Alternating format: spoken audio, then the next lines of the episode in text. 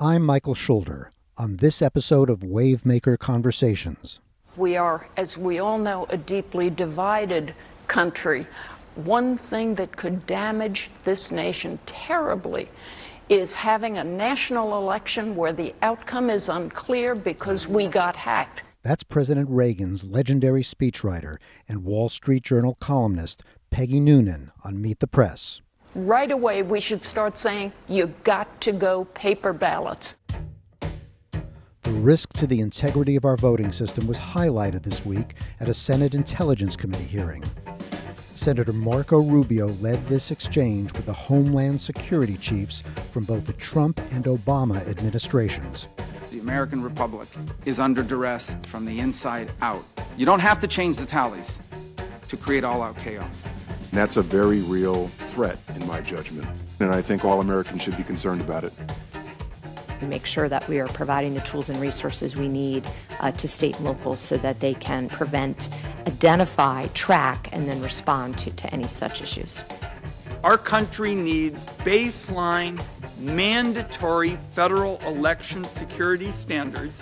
And what I'm talking about here are paper ballots and post election risk limiting audits.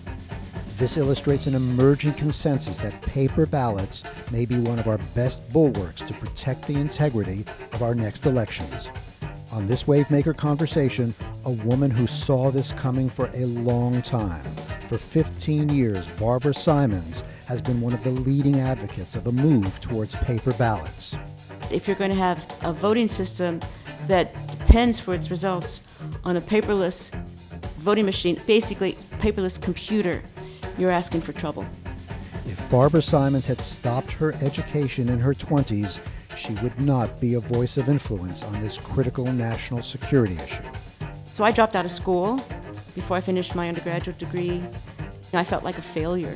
But now, with a PhD in computer science and after many years at IBM, I lose sleep at night, literally worrying about the upcoming midterms and the presidential race.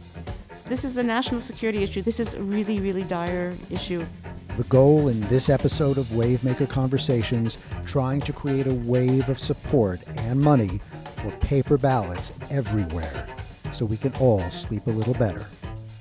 Barbara Simons, welcome to Wavemaker Conversations, a podcast for the insanely curious. Well, thank you for having me. When I was thinking that I wanted to do something serious on paper ballots, I asked somebody in the field, is there a mother or father of the paper ballot movement? And that person said, yes, Barbara Simons. And so I looked you up, and the first thing I came across was a recent profile that you're aware of in the Atlantic magazine called The Computer Scientist Who Prefers Paper. Barbara Simons believes there is only one safe voting technology, and that's paper.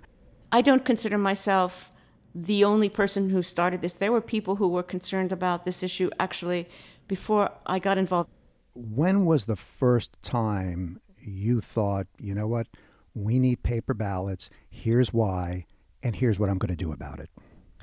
Around 2003, the Santa Clara County, which is Silicon Valley in California, was looking to buy paperless voting machines. I found out about this from David Dill, who was a Stanford University professor and who was appalled by the news. And he and I kind of teamed up together and went and spoke to one of the members of the Board of Supervisors of Santa Clara County to urge him to vote against the purchase of paperless voting machines. When we got there, he showed us a thick notebook that he had been given that discussed all the pros and cons of the various vendors' systems that were proposed. There were three of them. They looked at things like focus groups' reactions to the machines. Did they like them? Did they find them easy to use? Were they enthusiastic about them? And so on. There was nothing, nothing in that notebook about security. Nobody had even asked the question. And we were both rather shocked because we're both computer scientists. And we know that software can have bugs or it might have hidden malicious code called malware, something we've heard a lot about in the past few years. And that if you're going to have a voting system that depends for its results on a paperless voting machine, basically paperless computer, you're asking for trouble. But we fought it there. We got a group of computer scientists to join us in testifying before the Board of Supervisors, but we were ignored. I mean, the vendors said our systems are secure, they work fine, you just push a button at the end of the day, you get the results, you can go home early. So we lost that vote two to three. I guess that was in the aftermath, clearly, of the hanging Chads, the 2000 presidential election, correct? Yes, that's right. Here in Florida, the presidential contest gets tighter by the hour.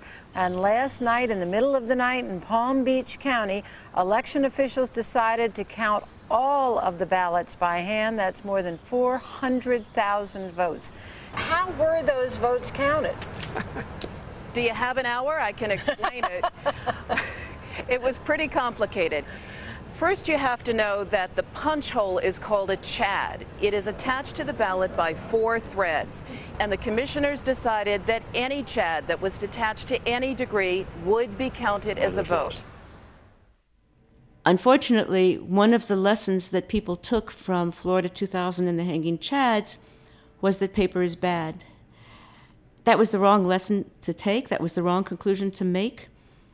The conclusion should have been inappropriate use of paper is bad, not that paper is bad.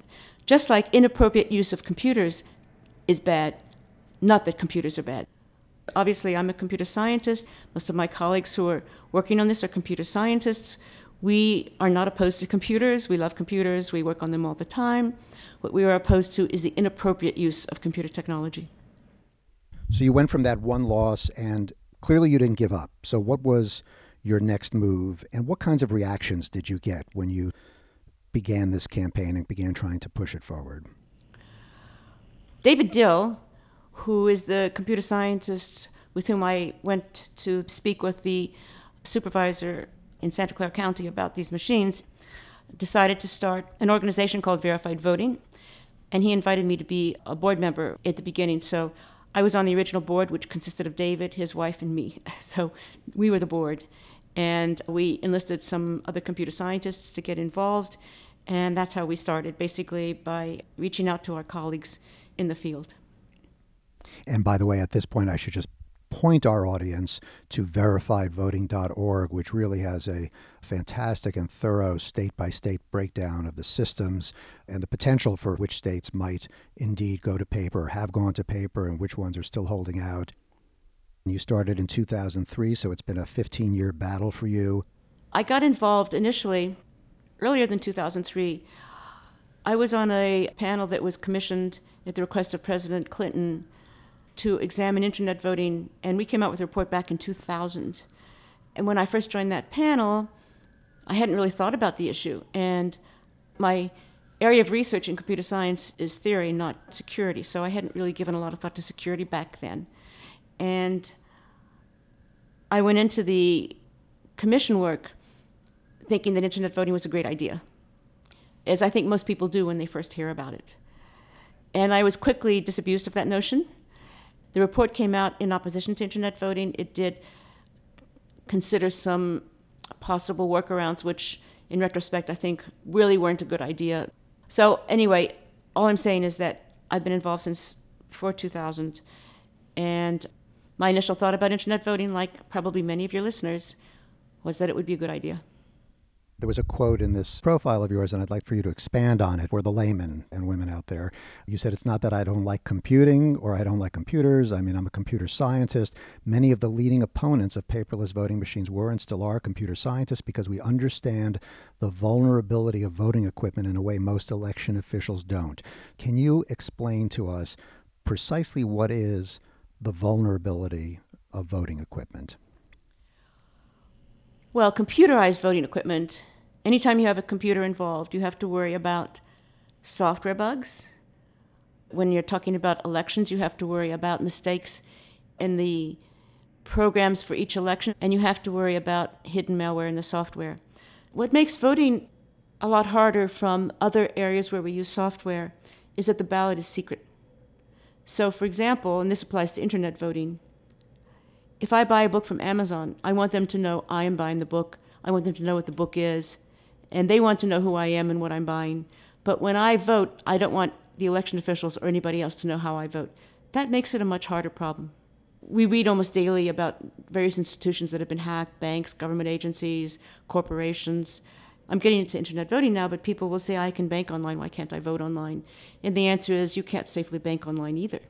I bank online, but that's because I know if money is stolen, it'll be replaced by the bank. But if my vote is stolen, nobody can replace it. But with banking, it's not a secret. Between me and the banker, it's not a secret. Whereas between me and the election official, it should be a secret. That makes it harder. And so, as now we come to the headlines today, and obviously the big concern is Russian meddling and Russian malware. And what we know right now is that there were efforts to meddle with the electoral process in 21 states, I believe was the count. There are so many stories. We're overwhelmed with breaking news every day. Which is the one that we should all go look at and reread and familiarize ourselves with? Well, we don't really know exactly what happened in 2016. That part disturbs me a great deal. The stories that you referred to about the Russian attacks on our voting systems typically, as I understand it, were attacks on the voter registration databases. And by the way, those are very vulnerable. And the threat there is that these attacks could delete names of legitimate voters from the databases or change their addresses so when they go to the polls, they're not listed in the right place or they could basically do ballot box stuffing by adding names that don't belong there and then voting remotely for those individuals. So these attacks are, in fact, a serious threat, and one has to make these databases as secure as possible. But what we don't know, despite claims that we do, is whether or not any of the ballots were actually changed. We don't know because nobody has done a proper study. Now, in some cases, it's impossible to know because Five states vote completely on paperless voting machines, and another eight or nine, depending on how you count, vote in part on paperless machines. Wherever you have these paperless machines, you cannot do a recount because you don't know if the results that are stored in the memory of those computers, the voting machines, which are computers, are accurate, if they accurately represent the selections of the voters. You just don't know. So you could just be basically recounting the flawed count in the beginning. If it's flawed, you'll get the same result. Whereas if you have paper ballots, you can do a check against the computer. If they're voter marked paper ballots, they were filled out by the voter, and those paper ballots should accurately represent the will of the voter. So if you have paper ballots, you could do a recount of those ballots, or you could do what we call a post election ballot audit that basically randomly selects some of the ballots and compares them against what the computer says to make sure the computer is behaving correctly.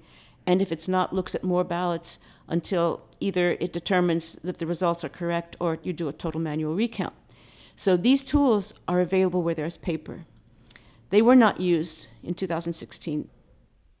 It just sounds to me, listening to you and having read up on this, that paper ballots would be relatively inexpensive, less expensive than the machines many states currently use. They would be verifiable. Uh, they are as nonpartisan as you can get. Is there some strategy that hasn't been incorporated yet that could be incorporated in a hurry? Or is this just some huge ship that's going to take years and years to turn around? The issue is we need money.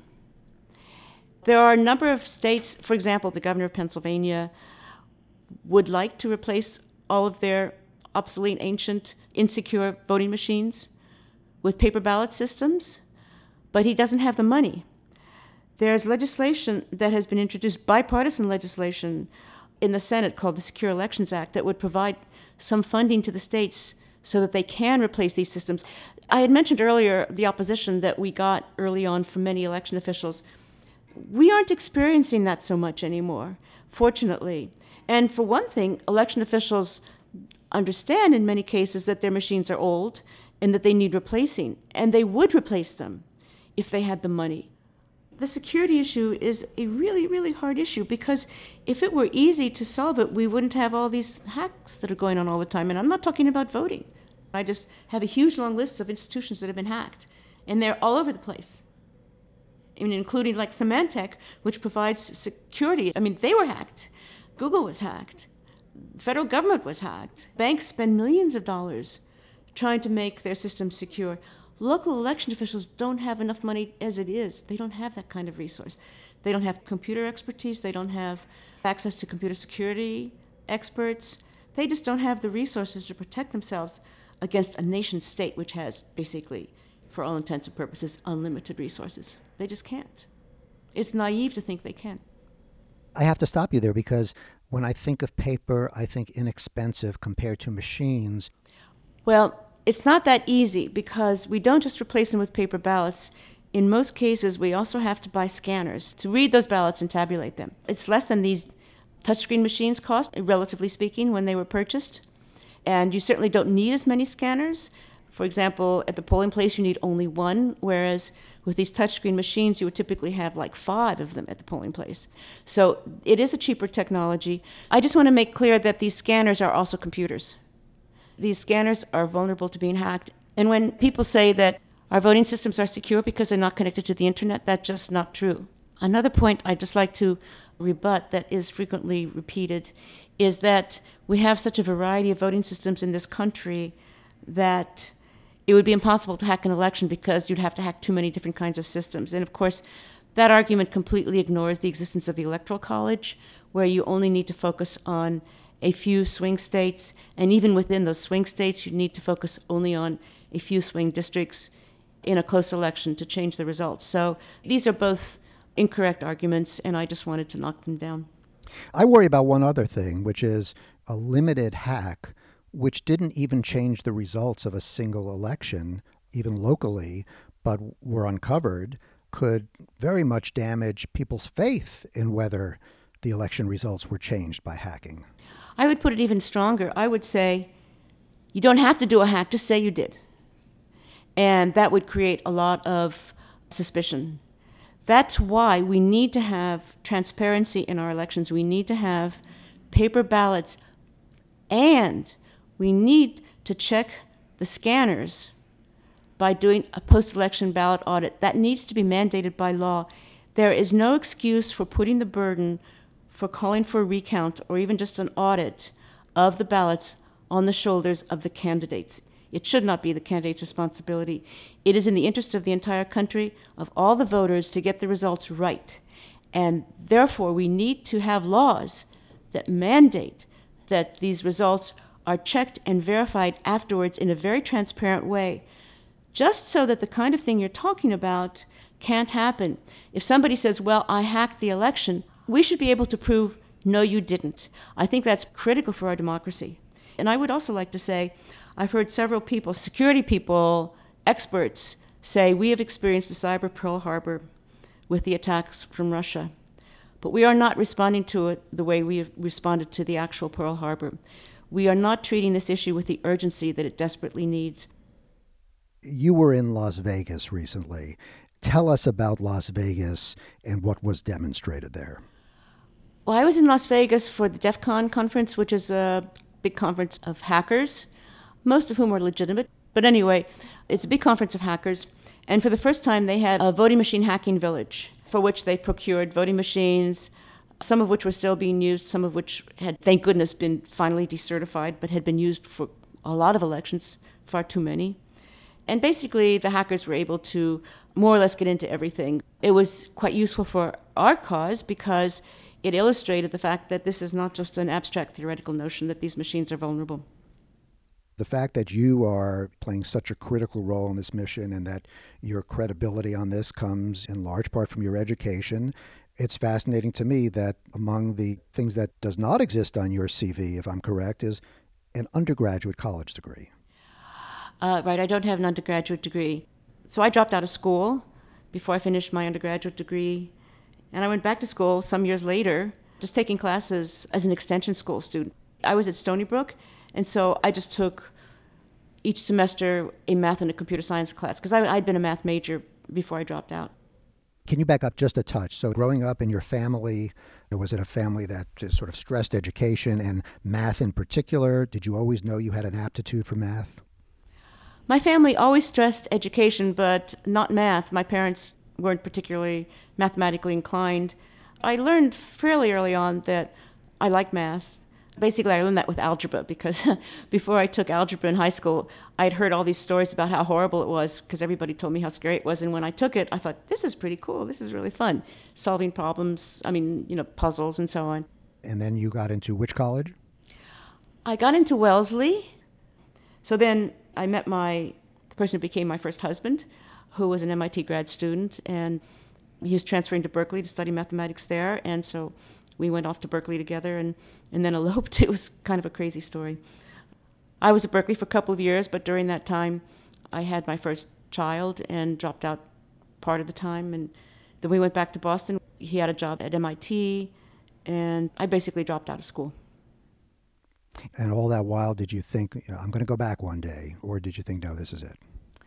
I didn't really think. I mean, if anything, I felt like a failure, really. I remember looking out the window once. I mean, I just had this image looking out the window of our house, which was a very nice house. This was in Stony Brook. And thinking, well, I'm a failure, but I hope my daughter won't be. And this was when I was in my mid 20s. You know, looking back now, and thinking that I had declared myself a failure in my mid 20s, it looks rather amusing, but at the time, it felt very serious. Well, well, I have to say, I think we can all relate to that on one level or another. You felt like you're a failure with one child in your mid 20s. I had three children in my mid 20s. At some point, the marriage ended. And roughly how old were you when that happened? We basically split up when I was 30, and then I started going back to school. I had tried auditing courses before then, but then I always dropped out when it got rough, so I decided the only way I would stick with it was if I actually signed up for classes. So that's what I did. And I only went back part time because I had three little kids, so I just didn't have time to be a full time student for the many women out there, certainly, you know, who, I mean, if you were feeling like a failure and in your mid 20s and then you hit 30 and suddenly that marriage is no longer there as a foundation, uh, that takes a lot of strength to just persevere and then continue your education. So I find it interesting and inspiring. And then you kept on pursuing that education. Well, first of all, I should say I was very fortunate. In fact, my former husband and I are still good friends. We all get together over Thanksgiving, so we were fortunate that the marriage breakup wasn't really horrendous the way some are.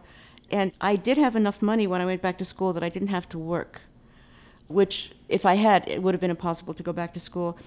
Uh, many people, many divorced women, aren't so fortunate. I went back to school because I didn't see any alternative. I had no skills, I couldn't really get a decent job. And education had always been important to me. What was hard was going back to school at the age of 30 and being in classes with 18 year olds. That was hard. And the other thing that was hard was going back to school after having been out for nine years and lost the habit of studying. That was difficult too. I want to stop on that phrase, the habit of studying. There's a certain muscle memory, and it's just like working out and exercising. If you stop for a long, long time, it almost feels like you're starting from scratch. Yes, it does feel like starting from scratch. And in my case, it felt that way even more so because I was taking math and computer science, but I'd actually forgotten some of my math because it had been quite a while and I hadn't used it. So it did, in many ways, feel like I was starting from scratch. So then, how is it possible that you then skipped over the undergraduate process and, if I'm not mistaken, got a PhD? Well, I didn't intend to do this. I mean, the way I went back to school, and this is something I do say to people as a way of encouragement, when I went back to school, I certainly didn't have the goal of getting a PhD because if that had been my goal, I never would have gone back to school. I went back to school with the idea that if I can learn how to program, I'll be ahead of the game. That was when I first went back. So I took a programming class and I liked it. And then I said, okay, well, I'm going to learn a little more. So that was my next goal. And then even when I got into graduate school, I thought, well, maybe I'll get a master's degree if I'm lucky. And then when it looked like I had the ability to get a master's degree, had transferred to Berkeley and everything, well, I probably won't get a PhD, but hey, you know, I've already made this progress, and so each step of the way, if I pass, I'm ahead of the game. So when I had to take prelims, something you have to do to get a PhD, I thought, well, I don't know if I'm going to pass the prelims, but even if I fail them, I'm still ahead of the game. And if I pass them, that's even better. And so I would set my goal just a little bit above where I currently was. As I say, when I went back to school, the single goal I had was just to learn how to program, not to get a PhD. And so each step of the way, I just set the goal a little bit higher. And then I didn't feel totally intimidated because if I had gone back to get a PhD, I, I just couldn't have done it. I simply couldn't have done it at that stage there's so much wisdom there in terms of, I mean, sometimes you hear, look, set your sights on the horizon, and sometimes you need to do that to orient yourself and get that big picture and the inspiration. But in your case, it was more a matter of chipping away and just looking at that next level. Yes. That was within reach. Yes, where I could conceive of making it. Right. And so you kept on hitting the next level and the next level and the next level. And then was there a moment when you looked back and realized where you'd come from and you were up there pretty high? Well, when I when I got my PhD, I sort of expected the bells to ring and people to celebrate in the streets because it seemed like such a momentous occasion. But that really didn't happen, and in fact, people expected me to continue producing. In terms of my undergraduate degree, my non-existent undergraduate degree, when I went back to school, computer science was a relatively new field. And so within a few years, I found myself taking classes that were considered graduate work. And so somebody said to me, You know, you're doing the work of a master's student, but you're not matriculating. So I applied for admission as a graduate student at Stony Brook. So that's how I got into graduate school without having an undergraduate degree. So, final question then. You're on this multi year campaign to convince the broad use, really the universal use of paper ballots. Well, it does seem like there's a deadline here. We might have already passed the deadline. I feel a tremendous burden we know the solution. We know how to protect our country against hacking of our elections by anybody, not just the Russians, by any country. I mean, it's not just Democrats who have to be worried, Republicans should be worried too, because this elections could be hacked by China, by Iran, by countries that may not like Republicans. So that's why this is really a bipartisan issue or a nonpartisan issue. That's why we were able to get legislation introduced with bipartisan sponsorship. But we have a solution. We know what the solution needs to be. I lose sleep at night, literally worrying about the upcoming midterms and the presidential race. This is a national security issue. This is a really, really dire issue, and we need to get behind the people who know what needs to be done. We also need to get behind the effort at the national level to provide funding for the states. That's really critical. We have a bill, but it hasn't really moved very much, and so anything people can do to encourage the senators in their state and ultimately their members of Congress to support funding to provide the money that states need to replace their voting systems would be really helpful. When I hear somebody like you say, I'm losing sleep over this, that is going to give me sleep problems tonight. Do you literally lose sleep over this? Yeah, I do what happens? Do you, do you have a tough time falling asleep? Do you wake up in the middle of the night and, and think of something in particular that could or is going to go wrong? I typically wake up in the middle of the night. I worry about our democracy. I mean, that sounds so trite and cliched, but I do. So it's literally an anxiety feeling about just what could happen to our democracy over this issue. Over this issue, I mean, there are many issues I worry about, but certainly over this issue, which is the one that I know the best, I worry about our world. I mean, there's a lot of issues that aren't being addressed that need to be addressed. But for those people who are concerned about these other issues, as I am too, if you're going to fix them or correct them or deal with them, the first thing we have to do is to make sure our elections aren't rigged, that they aren't stolen, or even aren't wrong because of software bugs. I mean, that's just like the foundation. That's the foundation of our democracy. I mean, we can't go anywhere if we don't trust our elections. And by the way, as we've said earlier, that could be the case even if nothing is done, if people just don't trust them because they know they're insecure. Barbara Simons, thank you so much for joining me on Wavemaker Conversations. I really appreciate all this time. Well, thank you. I've enjoyed it. You've been listening to Wavemaker Conversations, a podcast for the insanely curious. If you find this podcast enriching, I hope you subscribe for free on Apple Podcasts. And if you love it, I hope you'll take a minute to convey that on the ratings and reviews section of the subscription page. You can also follow and subscribe on my website, wavemaker.me. Once you subscribe for free, the episodes are delivered automatically to your phone or computer. And then every traffic jam, every train ride, every flight becomes an opportunity to get smarter by listening to amazing people share the bounty of their wisdom and experience. Thanks to my producer, Lily Duran, who edited this episode. I'm Michael Schulder. Thank you for listening to Wavemaker Conversations.